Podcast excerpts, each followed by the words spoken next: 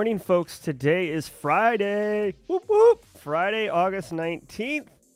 This is episode 179. Get some of that of Simply Cyber's daily cyber threat briefing. I'm your host, Dr. Gerald Auger, and over the next 30 minutes, I'll be delivering the top cybersecurity news stories of the day, and most importantly, providing expert analysis on each of those stories on what it means to you as a practitioner. So, how can you operationalize this uh, at work today or even next week?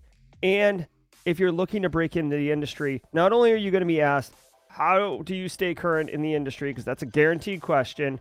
You'll have a sick answer, which is this one I watch or attend or listen or am part of the Simply Cyber Daily Cyber Threat Briefing. What is that, you ask, interviewer? Allow me to enlighten you. And then you just like open up the Ark of the Covenant and full send the, the blast of what is the knowledge that we're about to to discuss today or every day on this channel. I'm feeling spicy. Shout out and thanks to this stream sponsor, Barricade Cyber Solutions. This guy right here, not not me, that's a picture of me. Barricade Cyber Solutions, that's Eric Taylor, his whole gang over there. Listen, cyber criminals have stolen your company's data and derailed your business operations. Barricade Cyber Solutions will help you resolve this ransomware attack and help you get your business back on track. Like I said, it's basically digital forensics fire department. You, you, you definitely want to get it lined up. You can go to barricadecyber.com. Eric's calendar is right there on the homepage. You set up a, a no obligation, no hassle, no shenanigans meeting and just kind of talk through what your situation is. He'll either tell you if he can help you or not, or he'll help you find someone that can help you. Okay? He's a good guy. I want to remind you if you hold professional certifications that require CPEs, each episode of the Daily Cyber Threat Briefing is worth one half of a CPE. It's basically one CPE per per hour of knowledge. And you know the show is supposed to run half an hour although we go an hour almost every single day now. But just for the sake of argument we'll say half an hour. Most programs aren't going to require you to take more than minimum 20 a year on average 40 a year. We are going to blow it out the water uh, even at half cpe a day so stack them up two and a half a week 10 a month be sure to document literally the easiest and I would argue the most enjoyable way to earn CPEs. How do you document it? Simple. Say what's up in chat. Say, hey, it's Jerry coming in from South Carolina, low country living. Hey, it's BSEC coming in from the Lone Star State, right? Wherever you are, hashtag Team Live if you want to keep it simple, right? Just some way that you are burned into the screen here. That way, if an auditor for the certification body questions you, you can just say, go check out the streams. I'm right there. I said, what's up? No big deal. If you are live with us, love it. I see 78 of us just on the Simply Cyber channels. We are pushing out to four different locations. LinkedIn people up in here. Eric Jordan knows what I'm talking about on LinkedIn. So we've got a good crowd coming in here. More people uh, will file in as we get started. If you are watching on replay, go ahead and drop a hashtag team replay in the chat. It will also work for that kind of auditable evidence of the certification body. Plus, the, the hashtag team replay, you guys are a force all of your own. Um, definitely bringing the heat. I, I, see you guys all in the comments. Uh, definitely a great contingent of individuals who are catching the, the stream at a time that is most convenient for them. I do want to remind everybody I was going to plug this at the at the halfway break, but just remember, guys, you can get Simply Cyber in your audio podcast app of choice too. After the stream every single day, we post the, the the audio of this broadcast. Like what I'm saying right now will be in audio format in about an hour and you can consume it that way. It's a little bit more, you know, difficult to make the argument to an auditor that you did consume it. I mean, you could show them. I've been certified since 2009 in, in security certifications. I've never had an auditor push back on me. Just saying. Uh, so there is that. But if you guys like that, you can check that out as well. Now, where am I in my little spiel here? All right. Now, if you okay, so obviously, if you're watching on Team Replay, you're in the future way to go. Like how I hope it's beautiful in the future. But you guys have the power to skip ahead. If you're listening on the podcast app, 30 second, 30 second, 30 second, 30 second. Get right to the news. If you're watching on YouTube, grab the slider, slide it to the right. No big deal. I don't think LinkedIn has the ability to adjust it, which is kind of annoying. Long story short, for the next two minutes, I'm going to be sipping this cup of French roast coffee because it's wicked good and I need it. And saying good morning to all of these awesome people who are hashtag Team Live. So if you want to hang out with the pleasantries, be my guest. You're more than welcome. But if you want to get right to the news, bump ahead um, about two minutes. Having said all that, good morning, Steve Lappin, Jason Parker, Gail Salons. Hello, Miss Foxy from NYC. The uh, Alphabet City. I love it. John Cole on LinkedIn coming in strong. Parker Garside. Happy Friday is correct. BSEC man. Auditors are like, whoa, Jerry freaking Osher. yeah, the auditors might be in here with us, y'all. Joel Belton's in the house, a regular on the stream. Angel Perez, hello. Amadou Ba, good to see you. TGIF is so understated. You're right. Eric Jordan, my man. Will Reed's here. Will Reed, everybody. Let's do it. Oh, Shane Prevost, 17 days. Summer break seemed to have gone quick. My kids are already back in school. Uh, Gregory, Gregor Litek, good morning, Gregor. Good to see you. Oh my God, the coffee, guys, the coffee, it's a real thing. Sipping out of this Simply Cyber mug. Oh, yeah. My only gripe about the Simply Cyber mug is it's not big enough. I need like one of those, you know, oversized American coffee cups. Uh, reach out from Kuwait coming in. Alicia Jerry, great to see you on the stream last night. Alicia was one of the attendees of the 70 plus people who joined us last night as Virginia Case from Stratic Marketing was my guest. We talked about how to brand yourself personally, uh, and as a cyber professional and how to get a side hustle. By the way, hey Lupe Peterman, whoa! Blast from the past, Lupe. Good to see you. It's been a minute. Justin Loken. Hey guys, after the stream last night, I talked to Virginia about coming on. We are gonna do get a load of this. Uh, uh, tentatively October 15th, we are going to do Virginia's office hours and we are to go. It's just to be, hey, it's Virginia again. You guys remember, let's get into it. We're to go through two LinkedIn profiles and fully evaluate them and then actually hands on Canva, you know, repair them. And one side hustle website. Um, Virginia is going to go through it and give her analytic, analytical take on UX design and marketing of that side hustle site. I have not selected the two LinkedIn accounts nor the side hustle website. Just know we're going to have a working session on October 15th. It's going to be sick. What's up, Kimberly? Good to see you. Oh, good. I'm happy to hear you're doing great. Oh, Chris Weaver. Yeah, thank you. Yeah, I thought Virginia was fantastic too. Oh, yeah, Seth's in the house. Bringing it in from Seattle. Hey, Seth, I appreciate you getting up at 5 a.m., my man. I know, I know it. I know it. Love it. I heartness too, Jim Wales. Seckmeister. Seckmeister, good running, man. Oh, I don't, yeah. Here we go. All right, let me get some some of this coffee, and then we are gonna dig into the stories. You guys, happy Friday. Really made my morning here.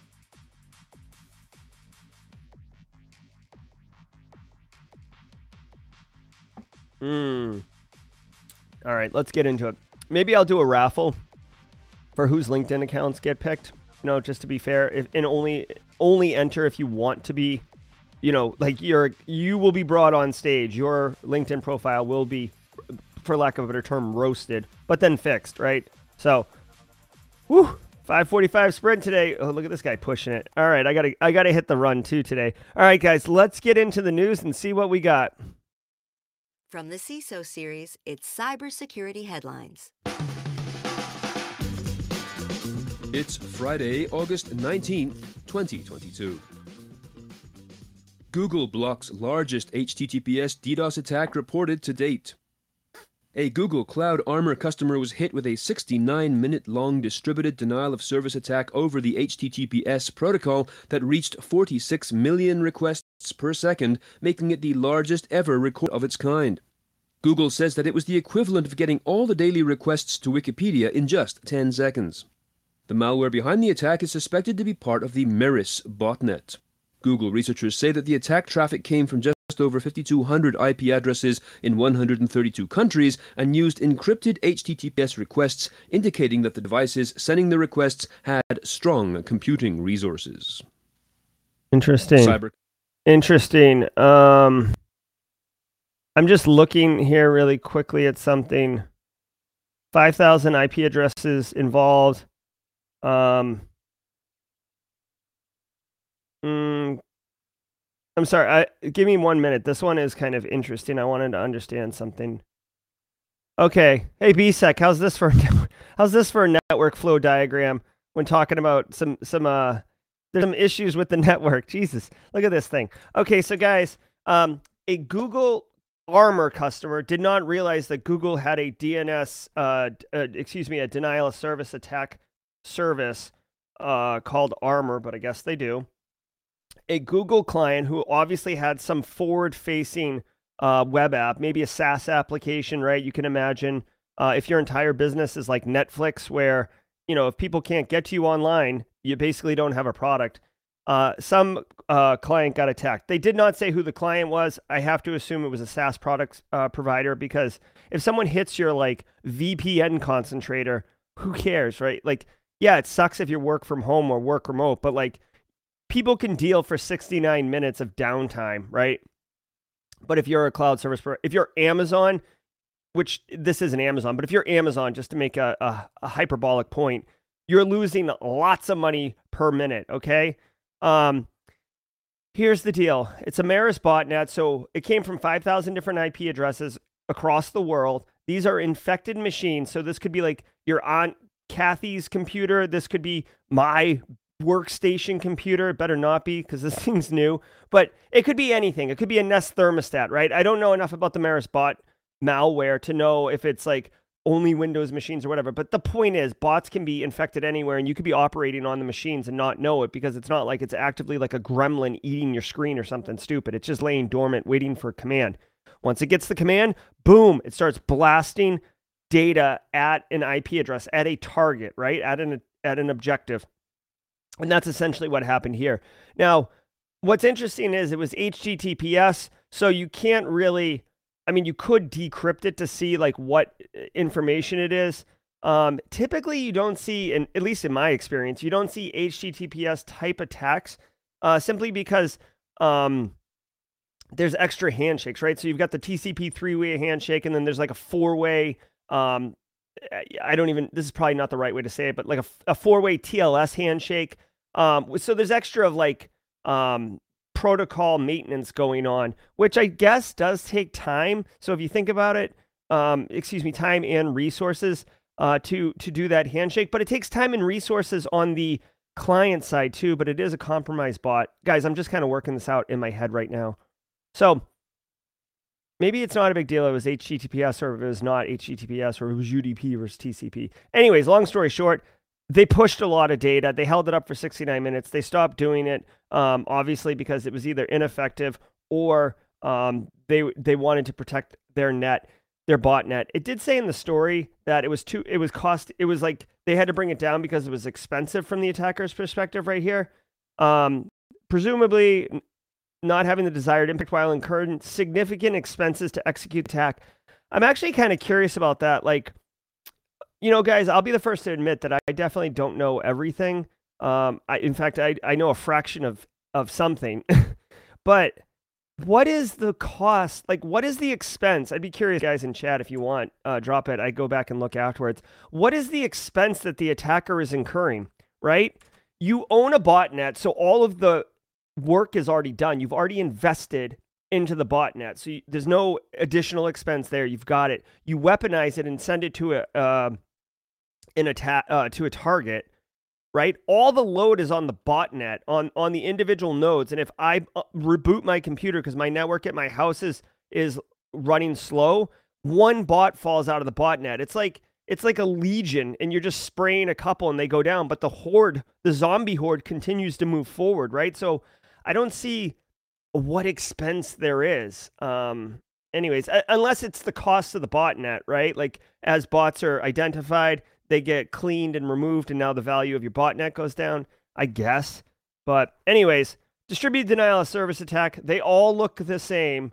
They have different protocols that they use for the attack, but they all look the same. It's a it's a host of in fact, this is the answer to the interview question.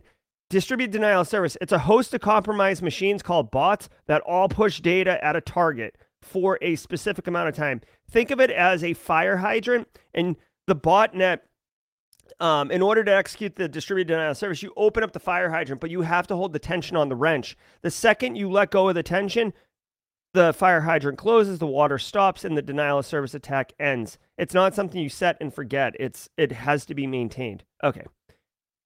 And this has been the more you know. Command's rotation problem exacerbates talent shortage amid growing digital threat. Lieutenant General Charles Tuna Moore, second in command behind General Paul Nakasone, has retired after serving roughly five years at Cyber Command.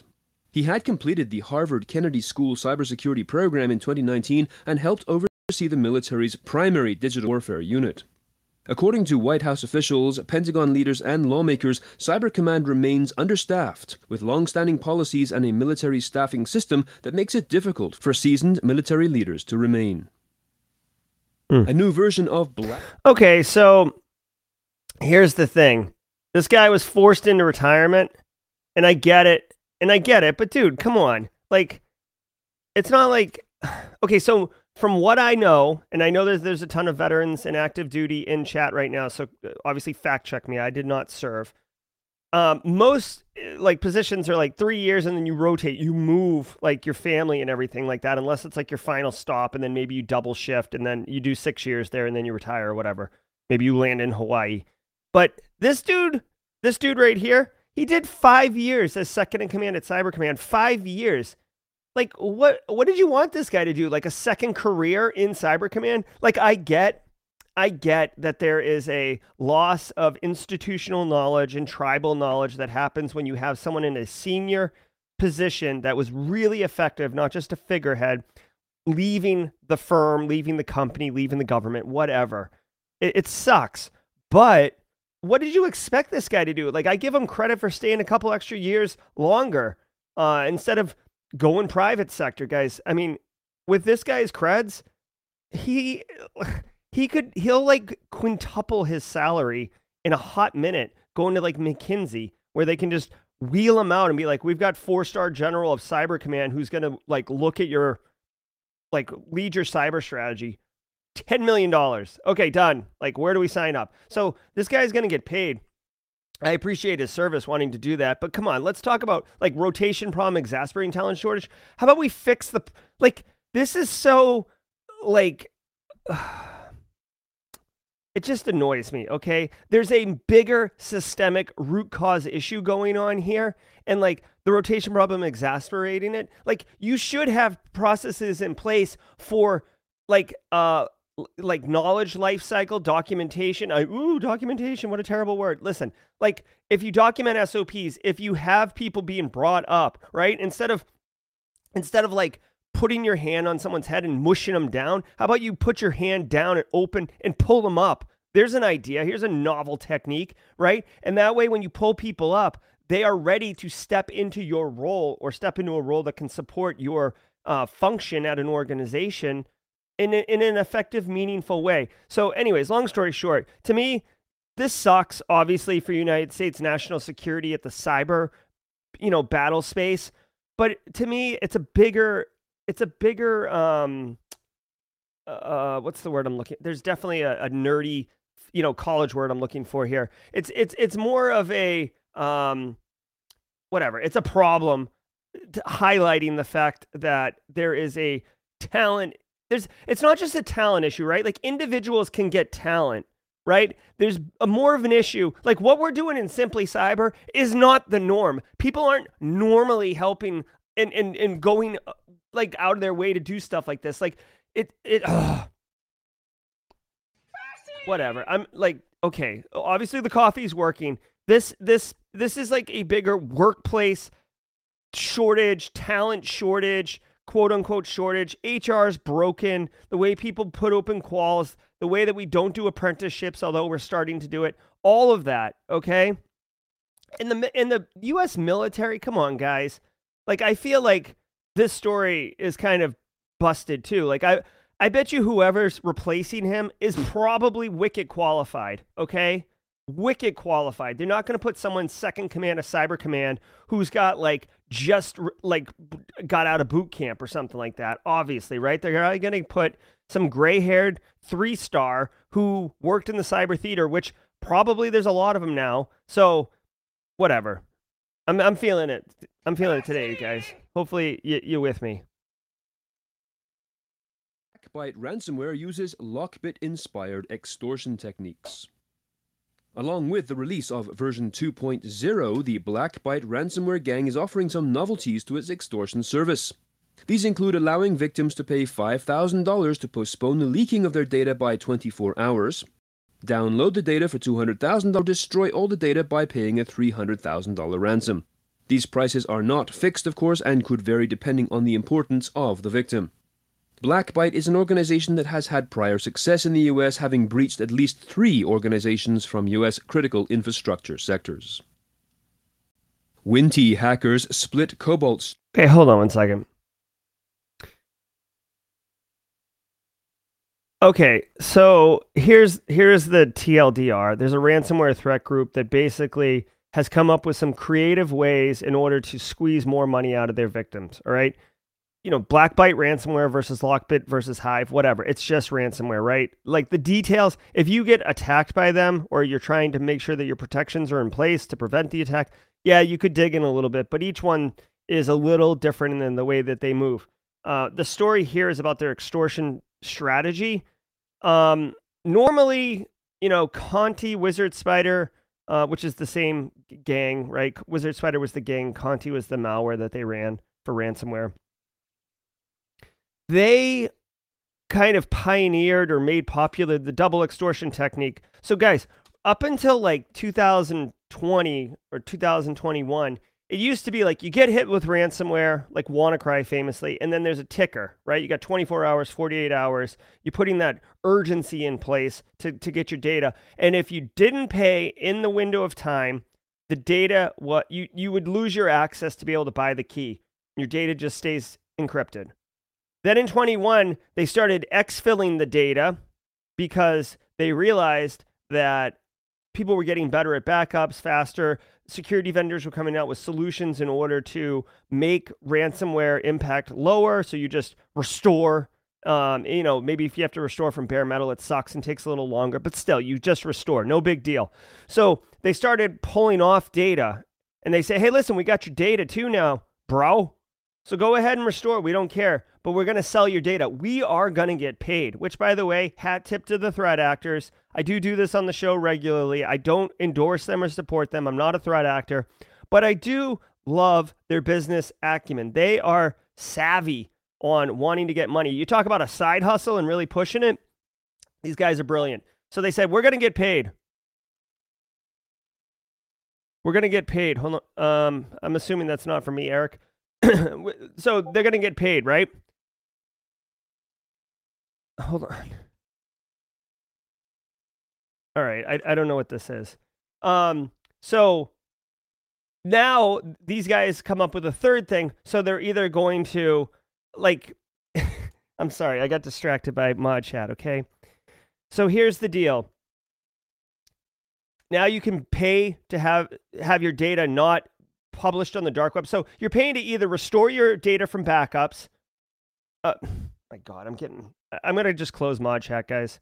Okay, so listen, you can either pay to get your data back, right? Or you can restore because you have backups. Either way, you're going to cost money. Then you can pay to have your data not leaked to the public, or you can pay now to have your data deleted permanently. Which, by the way, what kind of level of assurance do you get when you're dealing with criminals, right? We promise, we promise we'll delete it. Um, so, whatever. Here's my thing I really wonder, like, I wonder if like these guys sit around like on a like a Thursday meeting and they're like, "Oh god, like what do we got to do? Like let's um let's hey, let's brainstorm guys. Let's brainstorm guys. Come on." Like they get like a hype PM come in. They're like, "All right guys, let's brainstorm. How can we squeeze more money out of our victims? How can we squeeze more money out of our victims?" And they're like, "Well, what if we what if we uh tell them that will publicly embarrass them?" No, no, we tried that. That didn't work. Okay, okay, okay, okay. What if what if we allow them to buy more time before the data gets deleted? Huh? Huh? Say $5,000? Ooh, that's a brilliant idea. Chuck, like let's go with that one. And now that's a, that's what they're offering. There's never before been an opportunity to extend the timer. I think as part of ransomware negotiations, you could ask for more time. I mean, at the end of the day, the criminals want money, but they're offering you the ability to buy time for 5 grand, which I guess must be working if they're offering it. But it is kind of funny when you're put in a position of pressure um, and time is of the essence. Being able to buy more time um, is really interesting. Okay, now hold on. This does look like it's related to the show because Eric's saying it's for me. Um, I can't zoom in on that. Here, let me let me see real quickly. This is this is coming in hot right now. Uh, is there a screen? I don't know where the screenshot is. Uh, is this the ext- Oh yeah. I mean, I guess this is it right here. Yeah, you can. So this these are your options. Like, please choose. It's like a button. At least they do make it really simple for for end users to to um to understand. Um. Okay. Yeah. Five thousand dollars, three hundred thousand, two hundred thousand. Destroy all information. Which, by the way, can you imagine being a business and paying three hundred grand to wipe out all of your data? That kind of kind of sucks. Open to the public, not the victim. Okay. All right, I'm a little confused uh, on the story. I'm going to keep rolling. Uh, we could talk afterwards, Eric. I'm not really sure what you're what you're saying here, but it definitely something to do with Tor and um, and open to the public. All right. Anyways, let's keep going because I'm getting distracted. I'm getting distracted and confused. Into 154 pieces to evade detection. The Chinese Winnti hacking group, also known as APT 41 or Wicked Spider, targeted at least 80 organizations last year and successfully breached the networks of at least 13. As part of these campaigns, Winnti used various methods in their malicious operations, including phishing, watering holes, supply chain attacks, and numerous SQL injections. One of Winnti's unique deployment methods for the Cobalt Strike beacons involved obfuscating the payload on the host to evade detection by software. According to a Group IB report, the hackers encode the payload in base 64 and break it into a large number of smaller pieces consisting of 775 characters, which are then echoed to a text file named dns.txt. Hmm. Okay, so this is not uncommon. This is not uncommon. Okay, so, all right, guys. well, I'll tell you what. If you signed up for like this is just a perfect uh, segue. Right now, uh, it's been it's been all the buzz all week, but right now, for one dollar, you can get the GRC Analyst Masterclass from me. For one dollar, you can get practical malware analysis and triage from TCM and Linux 101 and practical ethical hacking. So for four bucks, you get all four. But I want to focus on the practical malware analysis and triage because that class right there is directly related to this right here. So Cobalt Strike, Cobalt Strike is a post exploitation framework that is supposed to be designed for like legitimate red teamer and penetration testers in order to set up an infrastructure um, to to kind of manage an engagement. So I like here's the thing. I knock out Joel Belton's computer on Joel Belton's ice cream shop network, right? one of the first things I'm going to do is install Cobalt Strike because now Cobalt's going to beacon back to my C2 server where I can control it and see what's going on. Plus, as I start moving laterally through Joel Belton's Ice Cream Shops network, which, by the way, Joel Belton's Ice Cream is the fake company that I like to use from time to time. It like Cobalt Strike starts beaconing and, and installing itself on other machines, and I slowly start getting a picture. It is a very rich and very um, function it's function rich um, post exploitation framework. Okay. So Cobalt Strike's wicked popular. They're not supposed to sell it to criminals. Criminals get cracked versions all the time. Wizard Spider actually had a licensed version of it that they bought through a shell company. Anyways, we see Cobalt Strike all the time. But at the same time, defensive security measures know what Cobalt Strike is. Defensive security measures love looking for Cobalt Strike because threat actors use it all the time. Why wouldn't we look for it? So, how do you hide? How do you, as you can see in the title, evade detection? Well, one of the ways you can do it is through obfuscation. Obfuscation is a common technique used by malware authors in order to make it more difficult, A, to analyze by a human, right? So you look at the code and it's not written well. Um, that just means it's my code. But if you look at the code and like everything is all mushed together. There's no line breaks. Like uh, variables have stupid names, and like it's just a hot mess on fire. That's obfuscated code, right? Makes it wicked hard to analyze. Very time consuming. Well, you can use base 64, which is basically just kind of a um, I guess it's it's not really a hashing algorithm because you can reverse it, but it's basically an encoding. It's an encoding technique um, and you can encode and you can decode base 64. And as you can see here, they took the Cobalt Strike payload, which is basically going to install Cobalt Strike on a victim, and they broke it up into several parts. Just guys, remember a file, an executable, a text file, a binary, a jar file, it doesn't matter. It's just it's just like glyphs and code, right? You can break it up into smaller pieces and then reassemble it. There's no reason.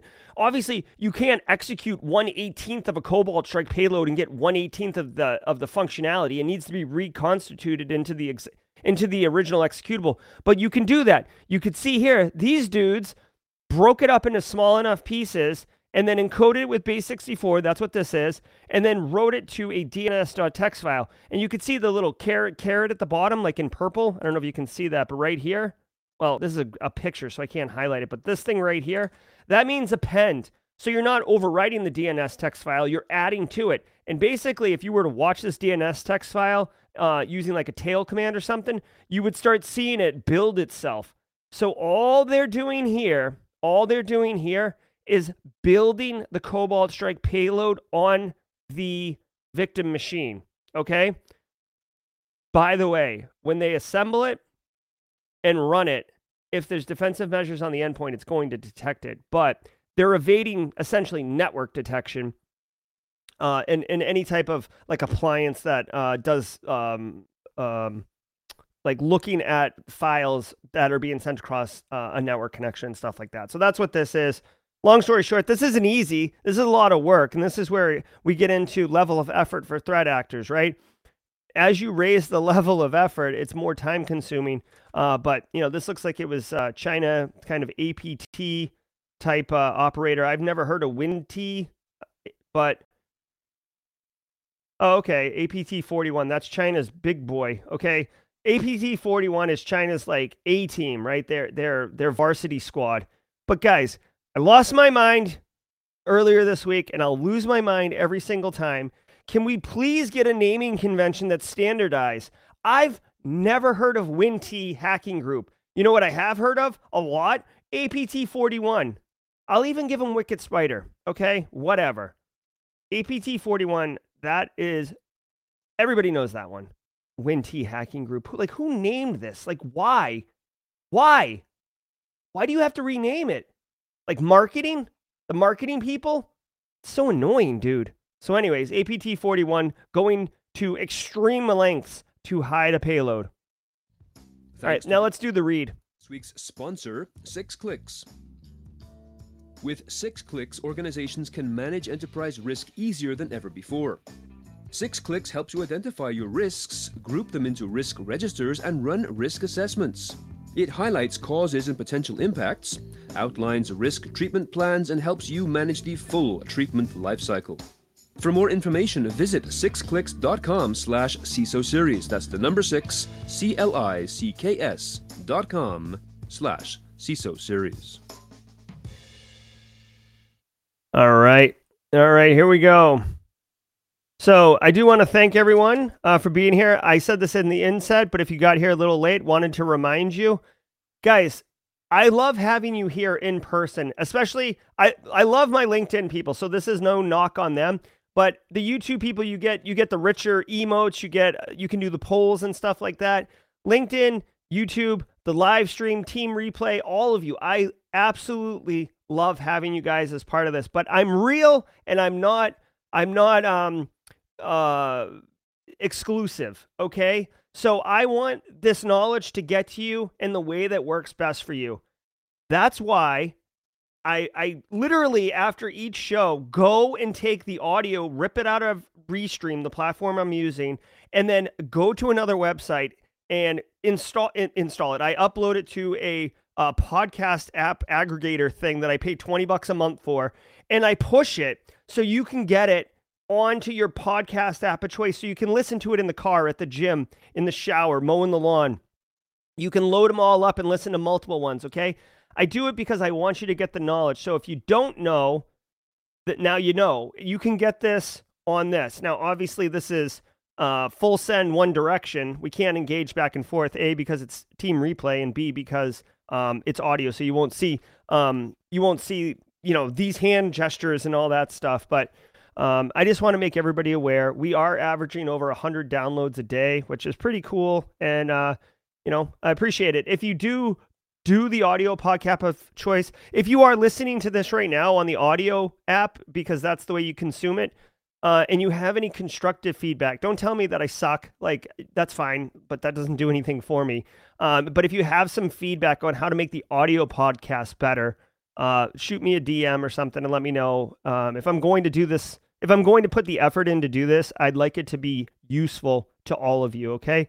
Also, a quick reminder, guys, starting this Monday, like before you get up, before I go live, uh, you're going to receive an email and it's going to have three stories from this week one that's targeting end users, one for peers, one for executives. And I'm going to give you a very quick synopsis on what the story is. And then in bold font, I'm going to tell you exactly what the action is on what I would expect myself or someone reporting to me could use it for to be actionable. Okay. So I forget, I had one yesterday. Um, oh, the USB drive that, you know, threat actors are sending out, right? That's a perfect one for end users. You can totally operationalize that for end user awareness. And I tell you exactly how to do it and how to like not bend it, but like basically you should focus on family, friends, and loved ones for those end users to share that knowledge to, to protect those people that they care about personally, not the business, the people they care about. Okay. Anyways, it's short, succinct, it's very scannable. I'm trying to make this cool. Um, so if you're interested, you go to uh, pages.simplycyber.io slash news. I'll put it in the chat. If you want to get this, again, this is like a brand new thing. So any constructive feedback is greatly appreciated. There's a link in chat. Uh, I think it's going to be cool, guys. I think it's going to be cool, and I'm looking forward to it. Let's get back into the news. Google patches Chrome's fifth zero day of the year. Google has patched the fifth actively exploited zero day vulnerability discovered in Chrome this year as one in a series of fixes included in a stable channel update released on Wednesday. The bug, tracked as CVE 2022-2856 and rated as high on the CVSS score, is associated with insufficient validation of untrusted input in intents, according to the advisory posted by Google.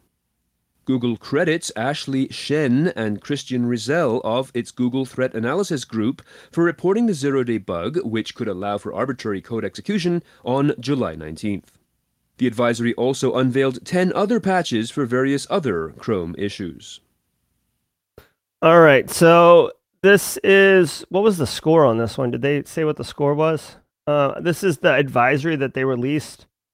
Um, you can see here's all the 10 CVEs. Real quick shout out. What's up, uh, Brent Gary and Emerson watching on their Friday morning. It's good to see you guys. It's been a minute. Uh, you guys can't really see this this advisory blog post. Um, does this apply? It says Mac and Windows, so this applies to everybody. Uh, okay, 11 security. All right, so here's the TLDR. If here's the TLDR, you should definitely advise if you're a smaller business, right? Like you don't have uh, managed endpoints where you can push uh, patches and stuff.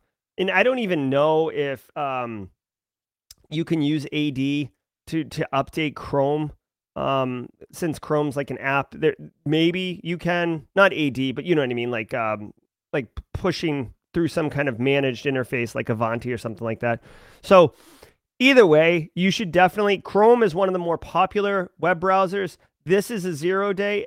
I don't know if it's actively being exploited. They didn't say it in the story so i have to assume it's not being actively exploited. Active exploitation raising the level of, of urgency on how quickly you need to patch it just take an opportunity. Remind you can use this picture of the Chrome and the band aids in a, a quick little email, send it out to your user community and say, hey, listen, just a quick reminder uh, Google Chrome has a, um, I wouldn't even say zero day because that, that's going to kind of fall flat on um, end users, but you could say, hey, Google Chrome has a major uh, weakness that's recently been fixed. Be sure to update your, your Google Chrome unless you want to be absolutely pantsed and red bottomed. Maybe you don't throw that last part in there, but basically take an opportunity to just tell them, maybe show them a screenshot of clicking on the update and how to update it. Um, you know, basic guys, basic hygiene, cyber hygiene. Keep your apps updated, right? It's easy to keep your operating system updated. It's a pain. Um, yeah, Ron Clark says you can do it with Ivanti. So, but not all businesses, right? Smaller businesses, businesses without a centralized IT infrastructure. Um, you know, probably the Chrome app on mobile devices might be in scope of this too. Tell your friends, tell your family. hide your kids, hide your wife. So, anyways, patch your stuff. And by the way, uh, I say this every time it comes up, which isn't all the time, but Google Tag, the Threat Advisory Group, Google Project Zero, those two organizations definitely worth taking a moment. Open a new tab right now. Just type in Google Threat Advisory Group, enter, open a tab, type in Google Project Zero, hit enter, come back to the broadcast, and then afterwards, go check out those two um, I guess, teams or functions or capabilities, whatever you want to call it. They are doing amazing work. They have wicked smart people working for them. Like Malware Unicorn, I believe, is on that team. Uh, Tavis Ormandy is definitely on Google Project Zero team. Um, there's a couple. There's a couple really great professionals who are just very smart, doing really, really wonderful things in there. So definitely uh, worth checking out and keep get your stuff patched. Cybersecurity workforce diversity efforts lag in the C suite. While the cybersecurity field has attempted to make strides in diversity, equity, and inclusion initiatives in recent years, 82% of cybersecurity executives leading the industry today white men. A recent study of global security executives found that 18% of C-level leaders surveyed identified as diverse candidates, which the survey defined as people of color and or women. In the United States, the percentage of diverse executives decreased slightly compared to the global rate, with 14% of U.S. cyber leaders surveyed identifying as women and or people of color. The survey did not report an option for other gender minorities, and 3% of the respondents preferred not to respond to the question categorizing their gender. These demographics in the C suite reflect less gender diversity in high level cybersecurity leadership roles than in the industry as a whole. According to an ISC squared workforce study, women make up 24% of the cybersecurity field. All right. So, you know, I guess there's a little bit of um a little bit of medicine, a little bit of honey, I guess or whatever whatever you want to say. So this is a mixed bag report. It seems that, you know, they're saying at the highest levels, i.e., um, CISO or boards, um, study of senior executives at the C level. Okay, so CISOs roughly um, 82% are white males. Um, so kind of a lack of diversity at the top of the of the org chart, if you will. Uh, but some good news, you know, I don't know uh, what the trend data would show, but 24% of the current cybersecurity workforce is female. Uh, so there is some being done for uh, cybersecurity diversity. I do want to point out this was Clint Bodungen's that he shared on the ThreatGen live stream that we did live from Black Hat.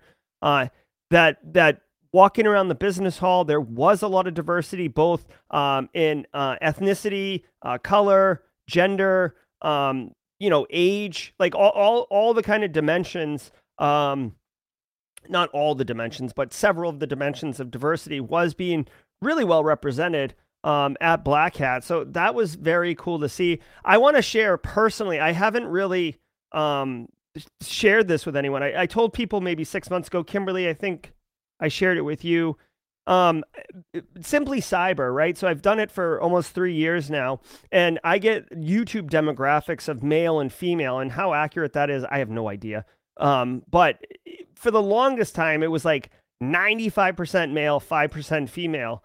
And I really didn't like that, honestly. Like, I, I didn't want to make it a big deal that I wanted to increase um, the, the, the percentage of female audience members, right? So, uh, because I, I don't want it to be exclusive for men. I think that our industry, first of all, I think women can do the job just as well as men. And I think that there's an opportunity there to make it more inclusive for other people. And I'm big on inclusion, I'm big on support. So I've been working, um, you know, in an effort to, to kind of make it more approachable because uh, I, I don't know what the problem is. I didn't know why I had these lopsided uh, things. Am I like not approachable or whatever? So I started like a Pinterest for Simply Cyber, and that really didn't gain much traction. I I have female guests as much as I have male guests, right? Virginia was on last night. And I I just I actually looked at it on Monday just because I was looking at my metrics and stuff. And I'm happy to report that now the percentage is 86% male, 14% female. So um, it's not going to be 50 50, right? Our industry isn't 50 50. They just said it's 24% female, 76% male, but you know, whatever. I'm just saying it's it, it's cool, right? It's cool. Like I'm all about listen, I don't like your gender really has nothing to do with your ability to execute information security. Can you help me protect my organization? Yes or no? Yes, let's go. Like I, I really don't I don't care what you're wearing. I don't care what your gender is. I don't care what you look like. Can you do the job? Yes or no? Yes. Let's go. No. Uh, maybe maybe go get some uh, work on some skills and, and come on back. Okay. All right. That's what's up with that. Crypto.com lays off 260 employees and then quietly lets go of hundreds more. The 260 person layoff represents 5% of its workforce and is blamed on the widespread downturn in the crypto market. However, sources inside and outside the firm tell The Verge that the company had quietly let go of hundreds more employees since those initial layoffs. These new layoffs have not been publicized, and it is difficult to estimate their exact number. Crypto.com has been trying to limit knowledge of the extent of these departures even within the company. All of this suggests that Crypto.com, one of the most visible players in the crypto market, with a Super Bowl ad starring LeBron James and its own named stadium, formerly LA's Staples Center, might be under greater financial stress than is publicly known. Uh, yeah.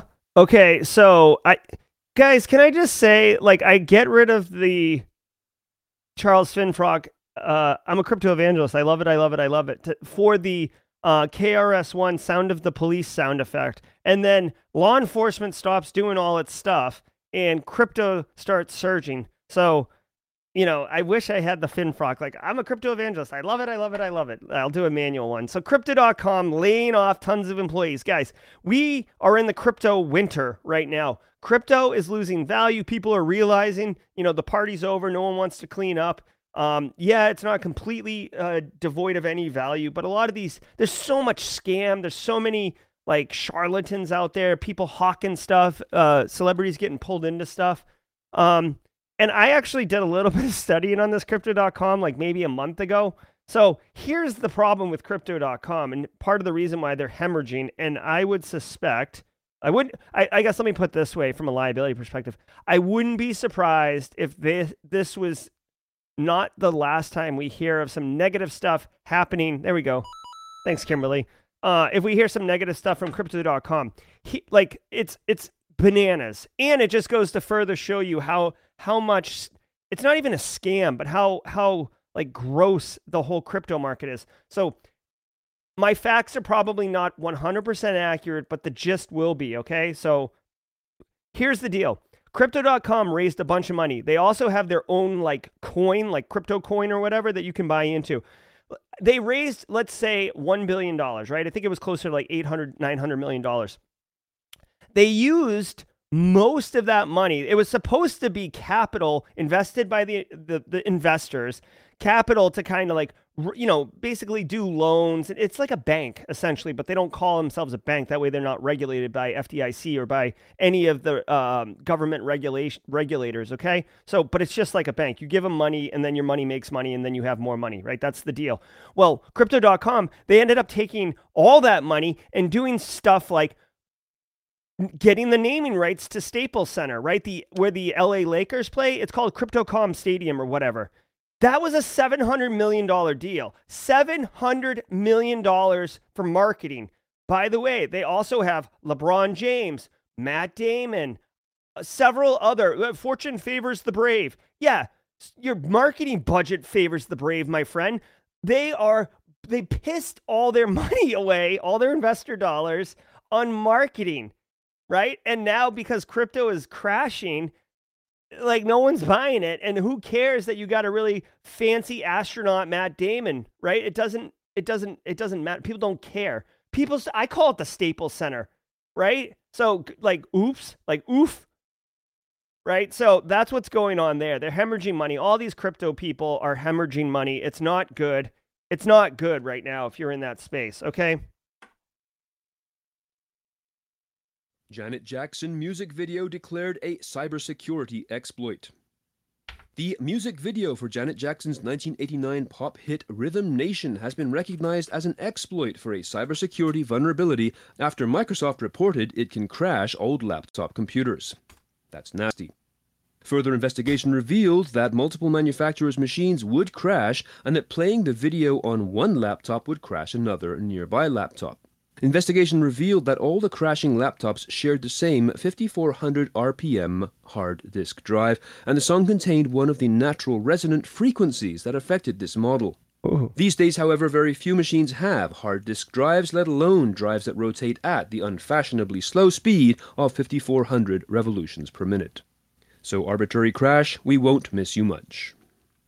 All right. Wow. See, this is kind of a fun, interesting one. I really would have thought it would have been her sophomore album, Dream Street from 1984, which was, uh, you know, panned across the uh, industry as her worst effort. Although Joe Jackson was managing her at the time and demanded that she put out that crap vanilla music to capitalize on her success from her um, her her debut album. But but that aside, let's talk about Rhythm Nation.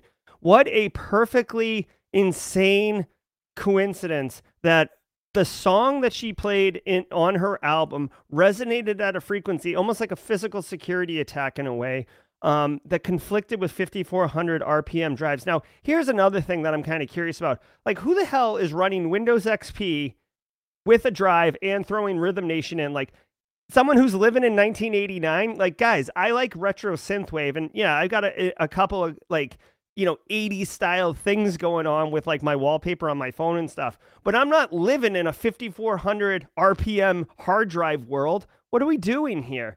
I do think it's interesting that it would crash drives nearby which is wildly uh unheard of really but it makes sense because the the cd is is resonating out this frequency which is disrupting the the, the needle on the platters. So very cool. Um interesting. I could see you know, this being in a Mr. Robot episode, although I think Mr. Robot's done, um, you know, you go into like some ICS environment, right? That's running old tech and everything, and uh, just kind of blast Janet Jackson's Rhythm Nation. You could technically, if you got big Cerwin Vega tower speakers, you could stand outside the uh, perimeter and just point them at the uh, facility and whoosh, turn it on and just have a dance party, uh, all the while denial of service attacking the organization. Um, I do not know if it's um, if it if it just crashes it or if it actually causes physical damage because like it is a needle on a platter, right? So it could scratch. You know, I don't know, but denial of service via Janet Jackson, it's a thing. It's a thing. So next time someone calls shenanigans on one of your wild case studies, just go ahead and have this one in your back pocket. And, um, you know, you could be like, oh, I don't have a Michael Jackson sound, like, eh, you know, or whatever. Like, you could just do like a Michael, J- and then like moonwalk out of the conference room. You know, uh, uh, listen, I know Janet Jackson didn't do the moonwalk, but it, you know, the moonwalk's going to resonate with the people in the conference room. Plus, you're going to have like the most BA exit of a of a meeting ever. Okay. Remember, we will not be hosting a Super Cyber Friday discussion this week, but never. All right, so that's gonna do it for this uh, this week, this day stream. I did toggle off a bunch of things. I'm going to turn on the music right now. So feel so feel me, people. One second. Here we go. Here we go. Three. Okay, either I'm gonna go underwater it's gonna sound great. Okay, three, two, one. Am I underwater? Could be. Yes, yes, please do. Yep.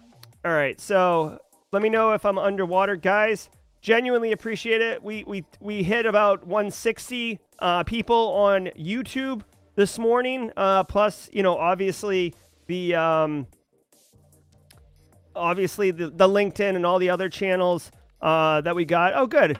I guess I figured it out. Um, guys, I'm going to be this weekend cleaning up, doing my cable management in my office. I'm going to be messing around with OBS. We may have a better look and feel. I'm trying to I'm trying to level up my video production now that um, you know my my underlying hardware is better. Uh, I'll be playing World of Haiku. I'm talking to Eric Basu, the CEO of World of Haiku, about getting beta access to the pro version and doing some stuff with that. Uh, I've got the email coming out on Monday morning. Again, this is beta, so it, it, it it's going to be a little rough, guys, but you, I think you'll get the point of what I'm trying to accomplish. I'm trying to accomplish. Um, I'm, I'm trying to get this knowledge out here and make it actionable for you in a very quick and consumable fashion. And what I want you to be able to do is Monday. Mo- yes, Monday we're going to do the live stream, and it's going to be fun, and and you'll get knowledge about that particular day. But the email is going to be something that you can immediately operationalize. Like literally, if like you're at, you know, not a stoplight, but if you take the train in, or you're like waiting, you know, uh, on a subway or an elevator, or something like that, you literally can take what I'm saying and craft an email and send it to your end users, right? Or craft craft a message or put start working on a slide for the executives like I'm, I'm just telling you, like in my mind, this thing is going to be very respective of your time and very actionable, and it's going to make you a better professional in your own capabilities and in the eyes of your peers and your bosses, more importantly. And then ultimately get the promotion, get the pay raise, high fives everywhere, or get another job uh, because you'll just be uh, delivering so much value. It'll be like insane. Oh, yeah, if you can, Joel Belton, thanks for uh, reminding. Hit the like button we do like 170 people, 180 people a day on this channel in the mornings, and we average like 50 likes, which again, I don't really care. I don't do it for the likes, but apparently the algorithm cares about the likes and it will share this with other people, which is ultimately my goal. So that's the deal with that. So if you got any value out of it, take like five seconds, it probably less than five seconds, just to hit the little thumbs up button. I appreciate it, and it's good. All right, guys. If you want to do a raid, I'm getting, I'm getting this. This just in right now. This is coming in over the wire. Yes, yes. Neal Bridges is on cyber insecurity right now. We can go ahead and raid. I will raid over there with you. Meaning, um, uh, BSEC, if you can drop the link again. Um, he is on Twitch. Cyber. In fact, let's do it this way. Twitch. Cyber insecurity. Let's take a look, guys. Okay. A lot of traffic. At, at any point. Okay, so there is Neal. He's wearing his haiku sweatshirt or shirt or whatever. Um, let's go ahead and raid. I'm going to end the stream. Go over there. It's Twitch Cyber Insecurity. Drop a hashtag Simply Cyber in chat on his channel. That's how we raid. Y'all have a great weekend. You did wonderful this week. Super good times. Finish strong. Have a great weekend. We'll see you on Monday at 8 a.m. Bye, everybody.